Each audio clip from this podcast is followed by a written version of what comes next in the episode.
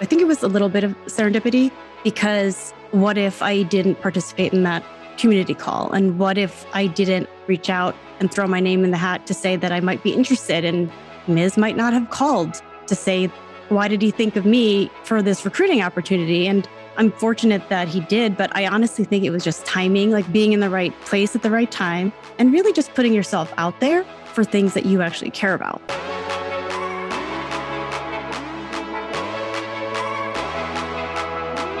I'm Ben Grynol, part of the early startup team here at Levels.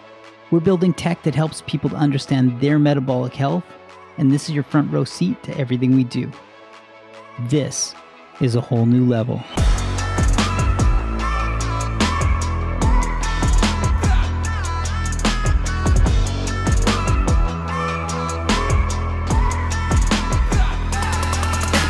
Serendipitous, occurring or discovered by chance in a happy or beneficial way. That is the definition of serendipitous when you Google it. Well, how does that relate to levels? How does that relate to this episode? For Michelle Lass, Michelle has been helping us for almost a year now with her recruiting efforts. Serendipitously, we connected through a community call. Serendipitously, she started using levels because her partner was using it too. There were a lot of life changes that took course for Michelle as she started to focus on her health and wellness. In early March, we had a call, a community call, where she showed up just to give some feedback on her experience, talk about the way that she felt about the product, what she was using. And so Michelle reached out after the community call and said, Hey, if you're ever looking for some help with recruiting, it's something that I've done for the past 20 plus years. At the time, it was one of those things that was on the horizon, but it wasn't quite something we were ready for. So, Miz Michael Mizrahi, head of operations, he and Michelle connected and they had a conversation. What could she do to help us? When would we need this role? And why would we bring somebody on to take on that workload? Once we started working with Michelle, which we did, it was quite impactful the way that she managed all the inbound candidates been very grateful, very fortunate to have a strong pipeline of talent from all over the world who's interested in working with levels. And because we want to be closely connected with everyone, we don't want to drop balls. We want to make sure that people are receiving messages back, knowing that we got their applications, knowing that we appreciate the interest they've expressed in what we're building. That's where Michelle came in. Like many people with levels, well, it all started with being a community member here's where we kick things off.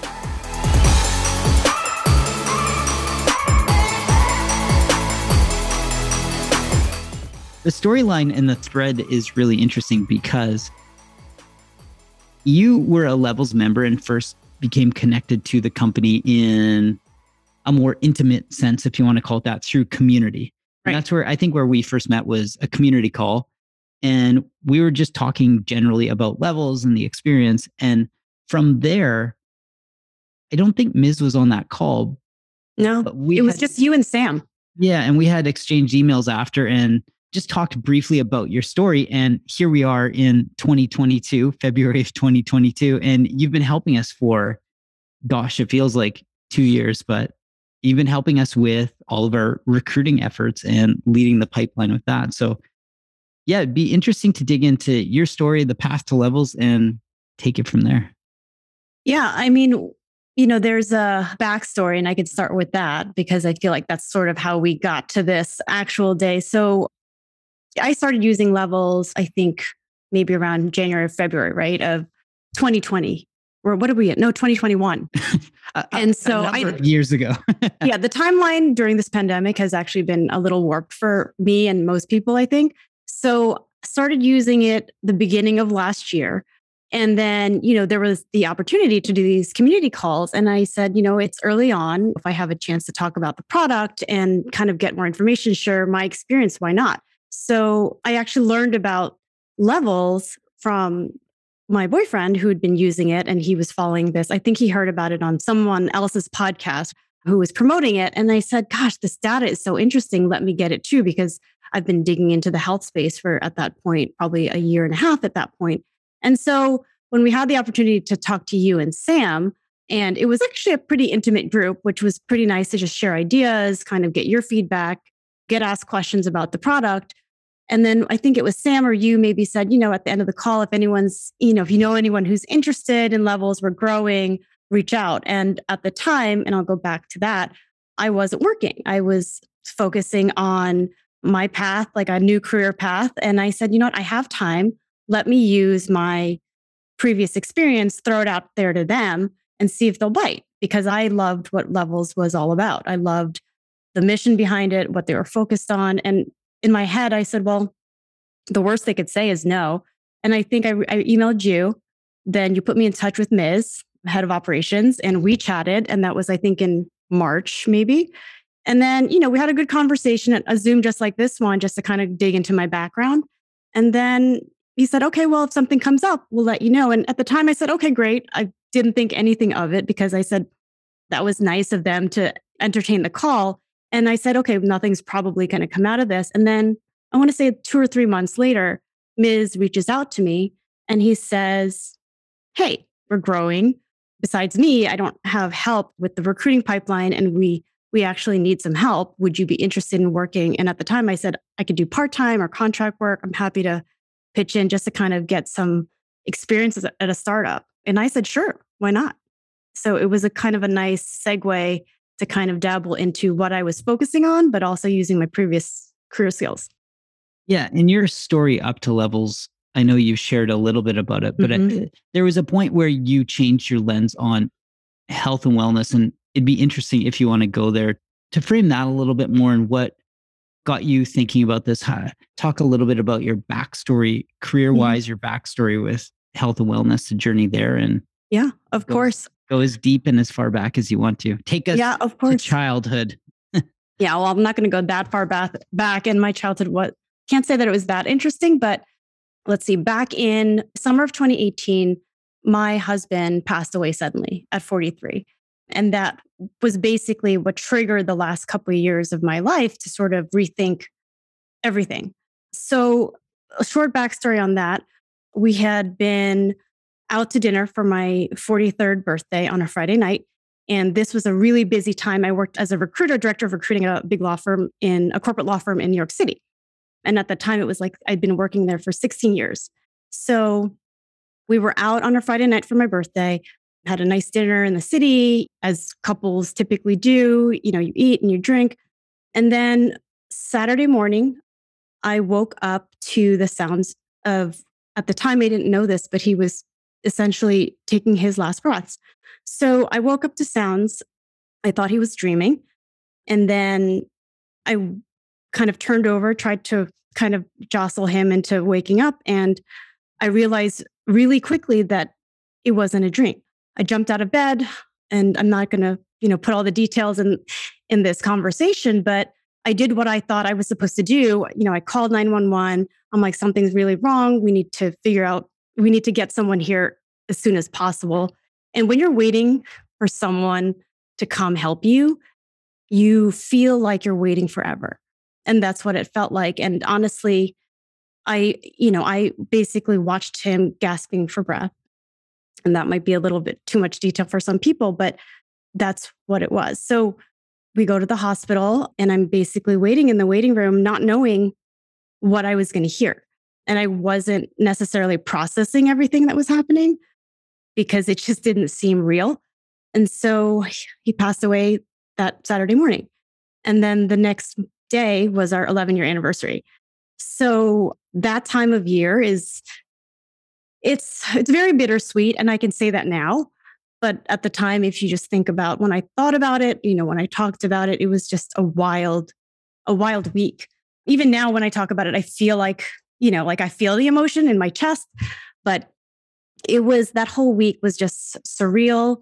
I didn't even feel like i was in my body um, i felt like i was watching it from outside and processing everything you know people are coming at you and you know obviously giving their condolences and you know trying to comfort you and i was in a place where i was trying to process all this but i in my eyes at the time i'm looking at myself like you're not processing this like a normal person quote unquote normal person who lost their husband should be and so that's the I guess, the short story, long short story. So, fortunately, my law firm, they were very kind and they gave me as much time as I wanted. It was a leading into a really, really busy time of year, actually, the busiest time of year for what I had done as a profession.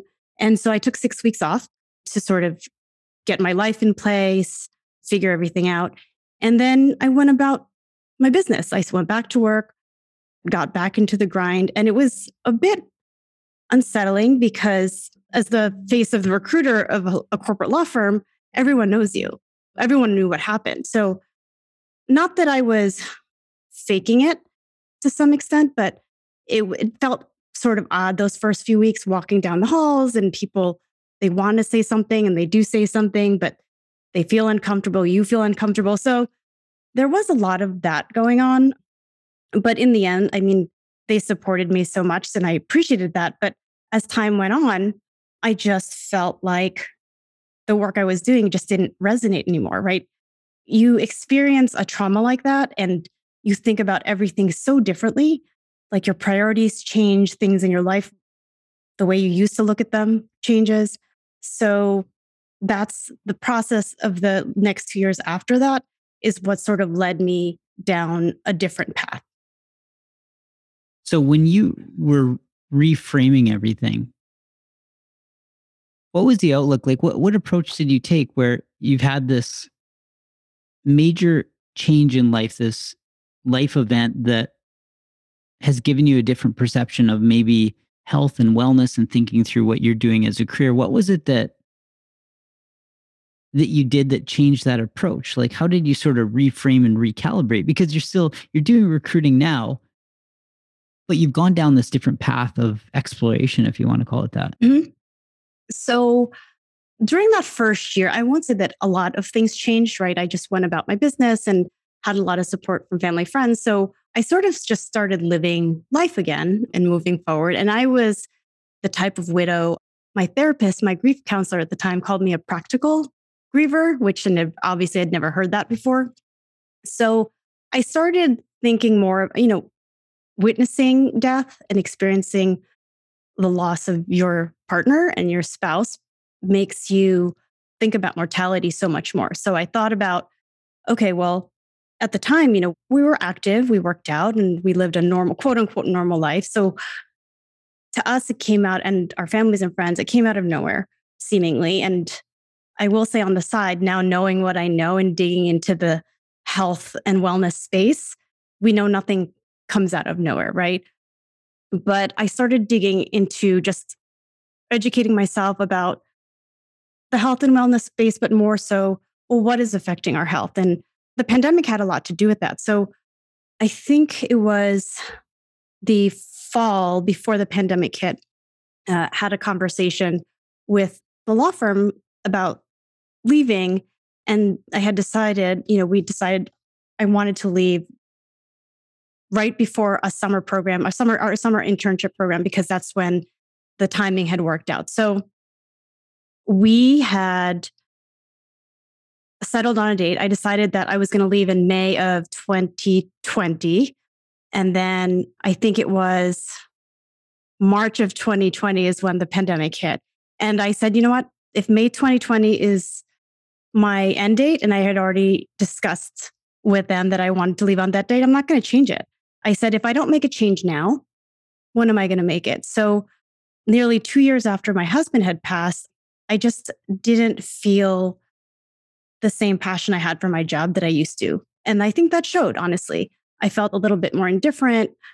I wasn't excited about work anymore. And, uh, you know, that's also not fair to a place that I had invested my time, that they were investing in me. So I still decided to leave my career the May of 2020. And then I had planned before the pandemic hit to take this, and I call it an e pray love trip. I really wanted to take the summer I wanted to visit all of my friends across the country. I actually had planned a trip to South Africa later that summer. And then obviously, when the pandemic hit, I just couldn't go anywhere. But it was sort of a blessing in disguise because for me, it gave me the time that I didn't have to really think about okay, well, what do I want to do now? Now that I've left this career, seemingly that was like comfortable and familiar and long standing. What do I want to do next? And because I had the time now, right? I didn't have a job anymore. I started digging more into getting my body like just moving and fitness and exercise because it is something that I always liked. So I started doing that again on a more regular basis. I did it outside because we couldn't go to the gym.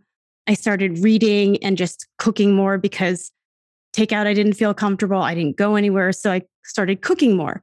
Um, and also just like cooking cleaner, healthier food.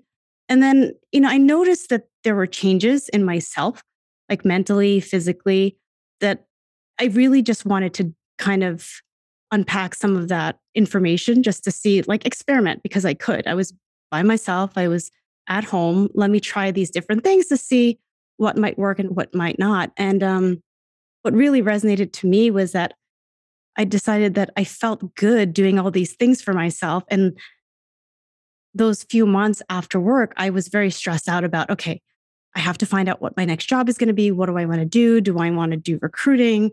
for a health and wellness company because that would marry the two? Or do I want to get a job doing what I did before, but at a smaller firm that might be less stressful or what have you? But it really took me about six months to figure out that, you know what, I have this time. I love learning about this health and wellness space.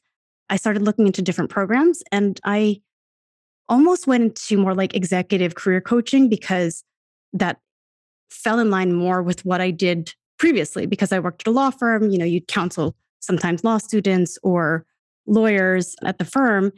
And I said, well, if I have the opportunity to dig into something that I really like, then why don't I just try this program? I did some research and I looked into different health coaching programs and I found FMCA, which is the Functional Medicine Coaching Academy. And it really just resonated with me because it focuses on the things I was focusing on, right? How everything impacts our health, how stress, stress management, how our connections with other people, what we're putting in our body, how we're moving our body, how we're sleeping, all of that was what I was working on. And I found it so impactful to find a program that focused on all these things, but also tied it into conventional medicine too. So I think I just rambled, but you're not rambling at all. So you had this idea you were going to go down the path of being more of an executive coach or being more of more involved in health and wellness. But what was the spark that led you back to recruiting? Like, did that come before we had connected through levels, or was it something where you're like, I feel this innate need to go do this thing that I've done for so long? Like, what did that look like when you decided that that was the thing? Was it timing, like just serendipitous timing with levels, or was it something that you had thought about as you were going through this, all of these changes with healthy cooking and uh, yeah. more physical fitness and doing things like the executive health and wellness coaching? Yeah, I think for me, I always enjoyed my recruiting career. And I think that the opportunity to use those skills and still do something that was familiar to me that I was quote unquote an expert in, right? To do that at a company that their mission was what I was focused on, I think that is what triggered the opportunity because I think, like you said, I think it was a little bit of serendipity because what if I didn't participate in that community call? And what if I didn't, I didn't have to reach out and throw my name in the hat and to say that I might be interested and Miz might not have called to say that he, like, why did he think of me for this recruiting opportunity? And I'm fortunate that he did, but I honestly think it was just timing, like being in the right place at the right time and really just putting yourself out there for things that you actually care about. Yeah. It's one of those things where sometimes it's a matter of interest, timing, all of these things align. And it's harder to put a finger on exactly like what it is that makes all these things line up. But it's interesting to see how it's all come together because the work that you do every single day, like, I mean, you see it firsthand. You see how many candidates are coming in the pipeline for all different roles. And we've been very fortunate that the caliber of talent that has been interested in levels is world class. Like, it's just incredible to see this support. And there's not a question that do we even have enough frontline support? Do we have the amount of candidates that you're communicating with on a daily basis is incredible. And so it's one of those things where it's just it's perfect timing. It's I think a lot of serendipity as far as the inbound interest for levels and all the things going on. So it's also we're very lucky that that we have you working with our team. I mean, I was happy to jump on the opportunity because I really respect what levels is focused on and their mission. And I am honestly on a daily basis impressed by, like you said, the caliber of candidates that come through the ranks. And even just, you know, we have a regular talent pool, like people who are just interested in working with levels that really just don't care what they do. They just want to be a part of the mission and part of the journey. And their backgrounds are just so impressive. And you've obviously seen a lot of them. When you sit down and read these cover letters, there is so much. I've never read so many thoughtful covers and emails about how levels has changed our lives or they just want to be a part of it because they just believe in it so much. And the level of thought that goes into these types of applications and you don't always see that. And so that makes you feel good about working and and working for levels and also just being part of the process. I think it's just fun for me because i used to work at corporate atmosphere and also it was intriguing to get startup experience just to kind of be in in I, I call myself to my friends, I say I'm an insider outsider because you know I, am working on this like part-time contract basis and for me it's great because it's flexible it gives me the opportunity to finish i'm finishing up this month my health coach certification so that's almost done. So it gave me flexibility to work on that to work on the levels recruiting pipeline and also just balance out have a more balanced life. Yeah it's interesting because you've seen as you've been part of the team or working with us on all of our recruiting initiatives, you've seen things change really quickly. You've seen us move, like migrate from platform to platform as far as where we work and the type of work that we do. But the interesting thing is that when we had the community call, I mean, everyone is part of the community, whether they work with the levels team or mm-hmm. not. Anybody who is a community member, but you had an external lens. And some of the questions that we get sometimes are along the lines of, okay, cool. Like, yeah, that's the way it sounds from the outside, but let's hear it from the inside. You experienced it from the outside for a long enough period of time, like mm-hmm. being a member. And then when you jumped in, what did that look like as far as eh, like people expect sometimes I think that the curtains are going to be pulled back and it's like, there it is. There's the car without the engine, or there's like, I knew it. Then when people come and they get inside, then they're like, oh, yeah, this is sort of the way things work. So, like, what did that look like for you, that process of going from outside to inside? Share your experience with that. Yeah, I mean, I think I was fascinated about how transparent you guys all were about just everything, right? And I feel like there's, we use threads with just this online platform where everyone's just sharing notes and memos to each other. And you could just read all of them if you really wanted to, if you had the time. And if you wanted to, you could just read everything going on on a daily basis. But I was just fascinated by the transparency, the fact that if you, as a member of the team, if you wanted to find out what was going on with the engineers and what they were building, you could. If you wanted to find out what Alan was working on in the design front and what was coming up next and not released yet, that would be cool. And then, like, what Sam's thinking about as far as his next memo or what the next project might be. So, I think I was more fascinated by the fact that everything was out in the open. And then also the fact that, to be honest, the fact that you all put so much just trust in me to help out with the process, where I just kind of walked in and I love the fact that I was able to sort of dig around and find out how things worked. If I had questions, there were resources, but I was sort of left to my own devices in a good way because I'm like, okay, well, let me figure this process out. Let's see what might work best and let, let me help out where I can. Um, so I think that was a couple of the most fascinating things to me, especially in the startup atmosphere, which was so wildly different than what I was used to. Yeah, it's a very funny juxtaposition that you have as lived experience, meaning the information within our team is very transparent internally and externally. So everyone has access to 99% of everything aside right. from confidential information about everyone ha- it doesn't have their compensation that's not available to Right. everyone right? Right. but almost every single piece of information is available internally to everyone and then externally a very large portion of the information that we create and share it's shared externally with people in the public or if sometimes if people inbound and they say hey can i i heard through a piece of content or whatever it was i heard that you have a document about xyz Yeah. is it possible to get that and we're like yeah we'll add your name to it and we'll do it we'll share it with them temporarily and that happens frequently but in the world of law litigation everything is very much buttoned up and for good reasons but it's very much a juxtaposition between the way information would have been shared in your previous career and then the way it is now where it's i mean trying to rationalize that is i would imagine it is a hard thing to do except when you see it firsthand you go hmm there's something interesting about transparency Yeah.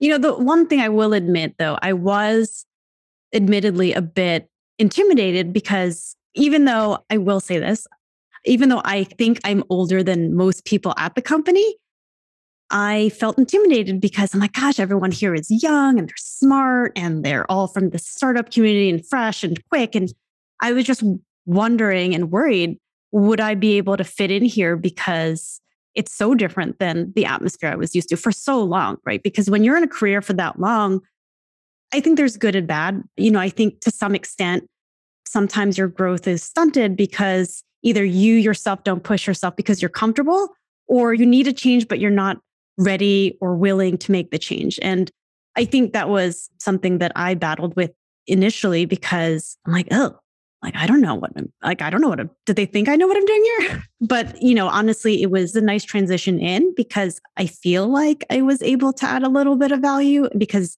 it was growing quickly and just thoughtfully. But there were things that just people needed help with, especially on the recruiting front, that I think someone like Miz wasn't able to handle because he had so much on the operations side.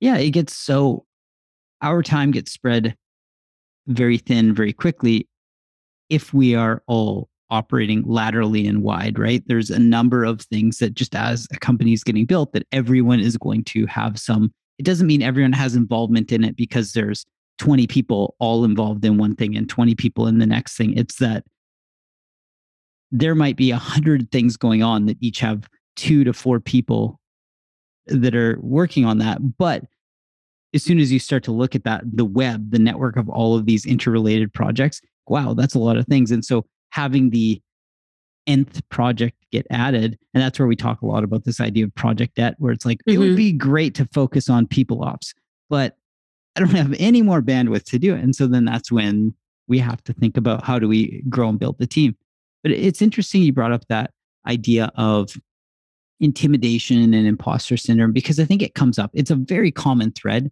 It's a common thread that you hear amongst the entire team, with the exception that we all look up to each other with the sense of admiration and learn from each other, but we all sort of feel the sense of, eh, I think it can be hard. Like we hear it all the time when people join the team. They're like, well, it's, it feels intimidating because it's this tight group of smart people and everybody is once the curtains are pulled back i think people realize like everyone's just trying to figure it out there's no silver bullet there's no secret sauce no one is going Yeah.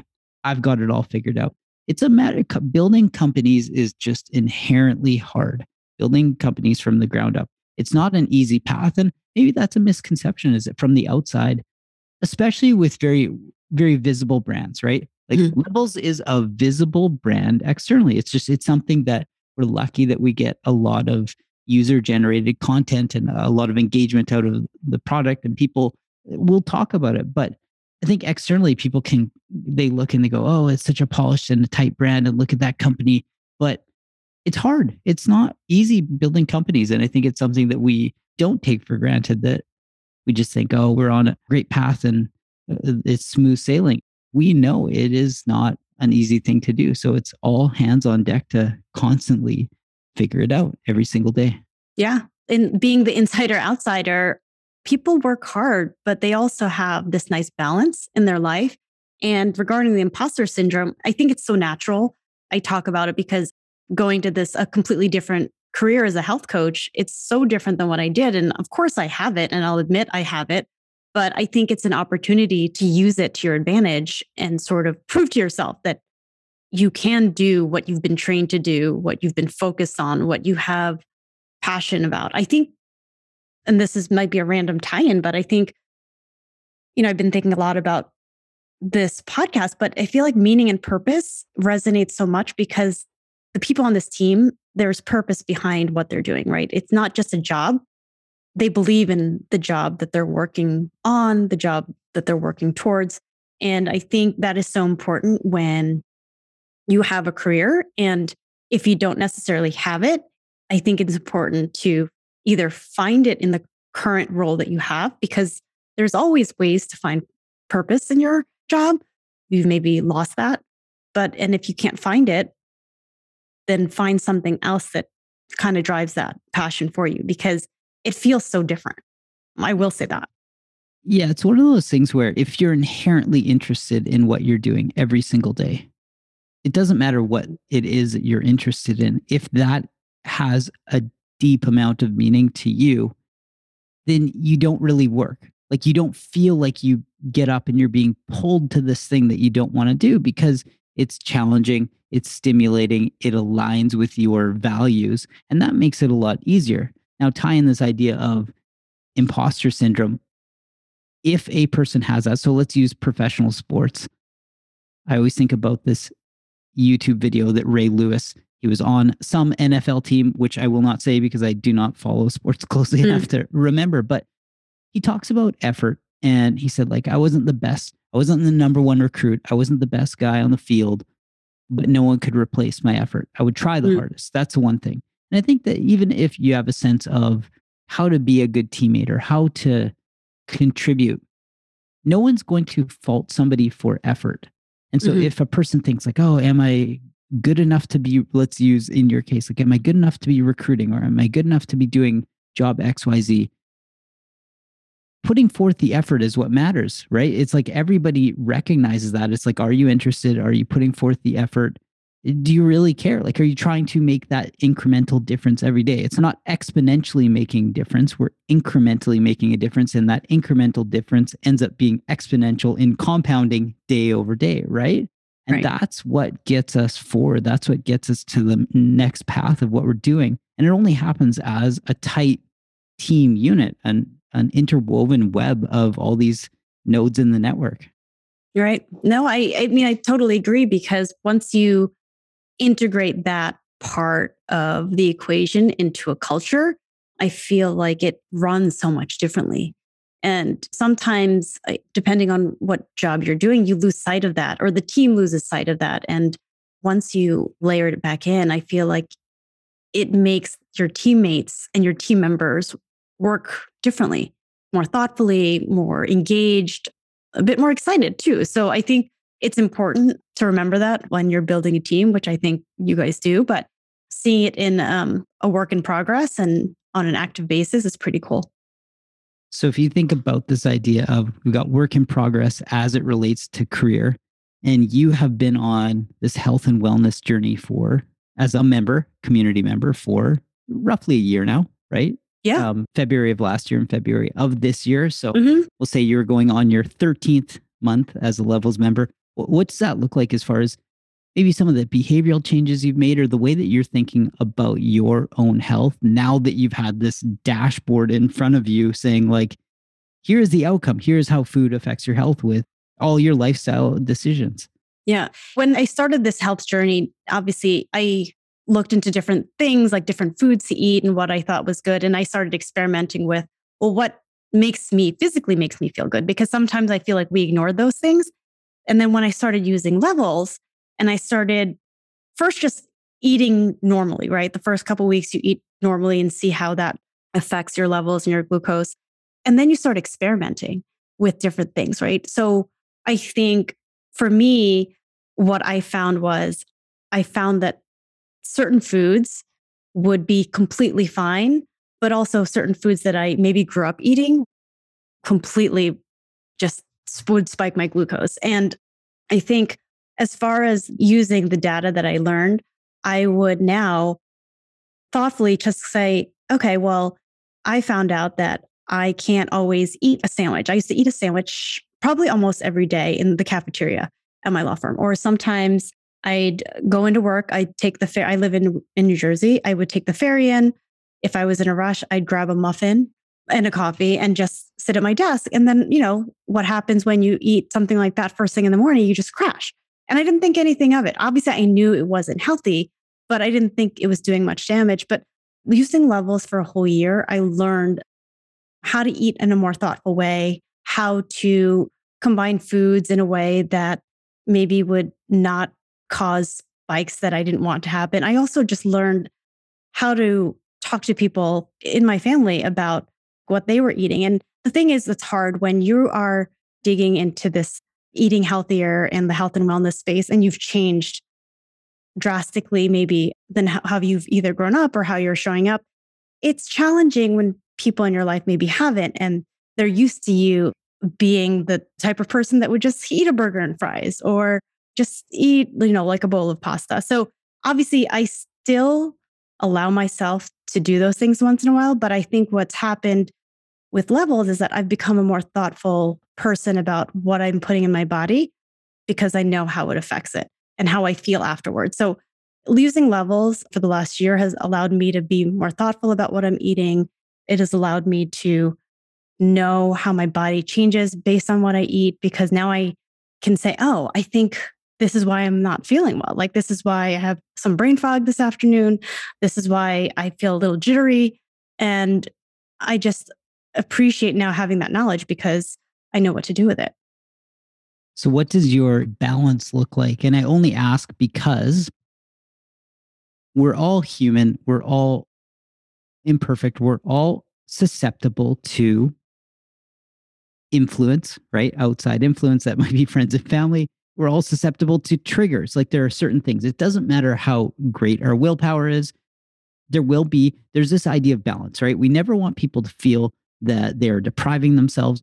We want positive behavior change, but the balance comes from knowing what the implications of certain decisions are going to be. And that's entirely okay. It's that we want to create the positive feedback loop or the, the behavior change where people go, okay, I used to eat, to your point about the sandwich, I used to have that every single day oatmeal for breakfast, sandwich for lunch. Now I understand that that might not be beneficial to the way that I feel and the way that I navigate the world throughout a day. But what does your balance look like as far as some of these changes that you made? And then when you do have we'll call it the desire. I think that's fair. Mm-hmm. When you do have the desire to dig in, like what does that look like for you? And I only ask because it's very subjective and everyone mm-hmm. has different air quotes balance.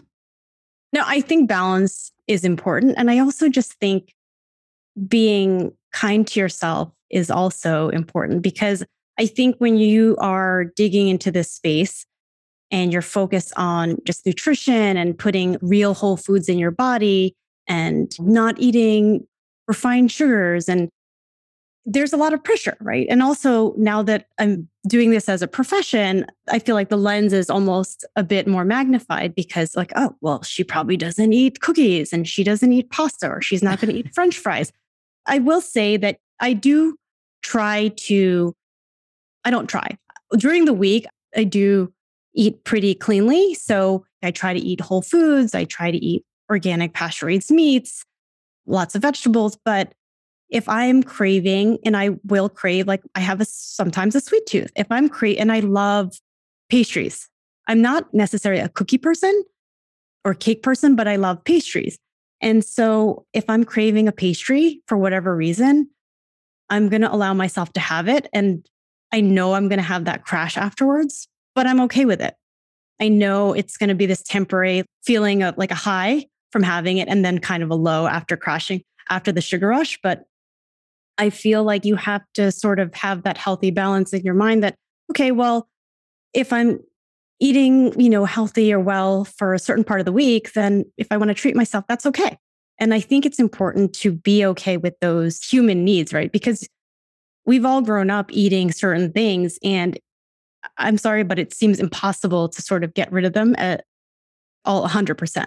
I think you have to give yourself time. And I call them, you know, how some people call them cheat meals. I call them treat meals, right? If I'm going to have a cheeseburger, a bacon cheeseburger with french fries, then it's a treat. It's not a cheat to me because I'm treating myself.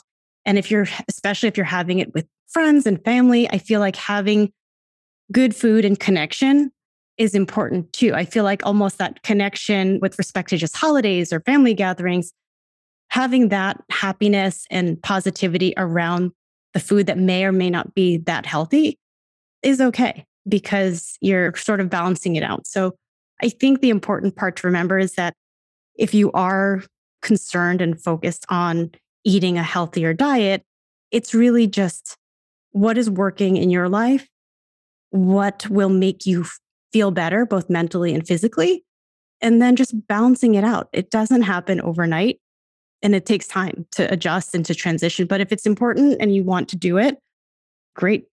I feel like it's had a huge impact in my life, just the way I feel mentally and physically, especially after I lost my husband, because I feel like you need to work on both of those aspects or all of those aspects to kind of live a healthier lifestyle.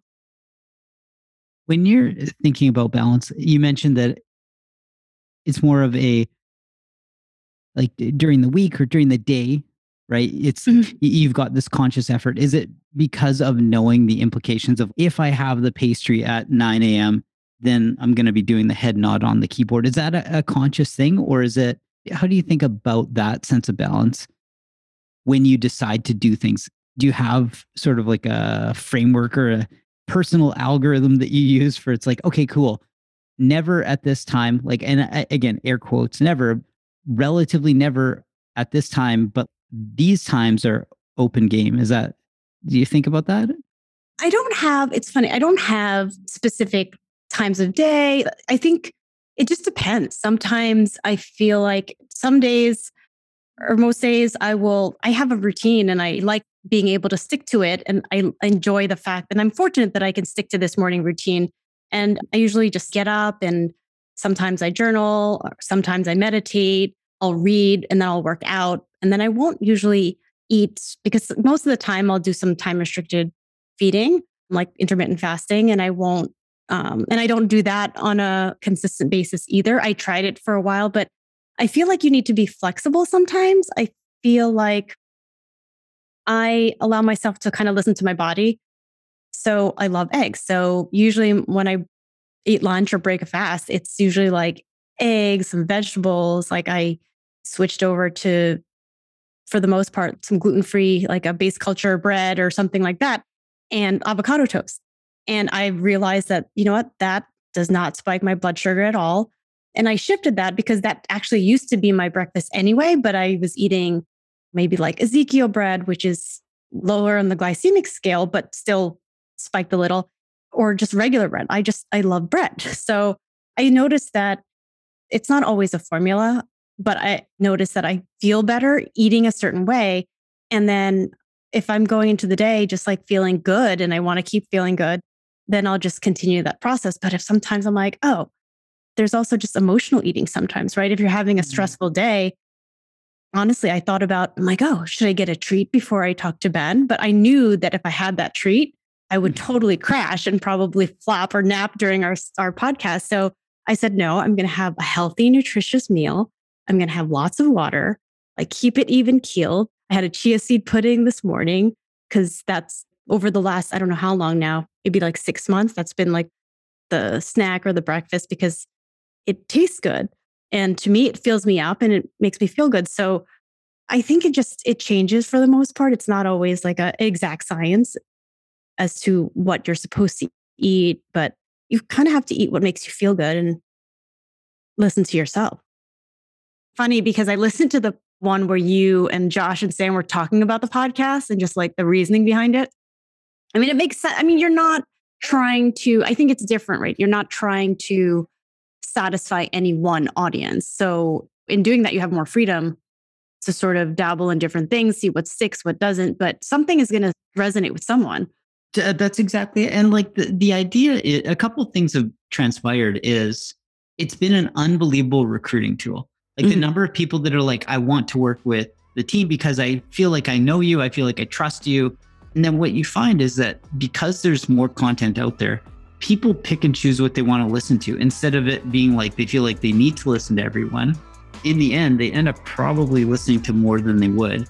Or even if they listen to less, they get more engagement out of the ones they do listen to because they're like, that was worth my time.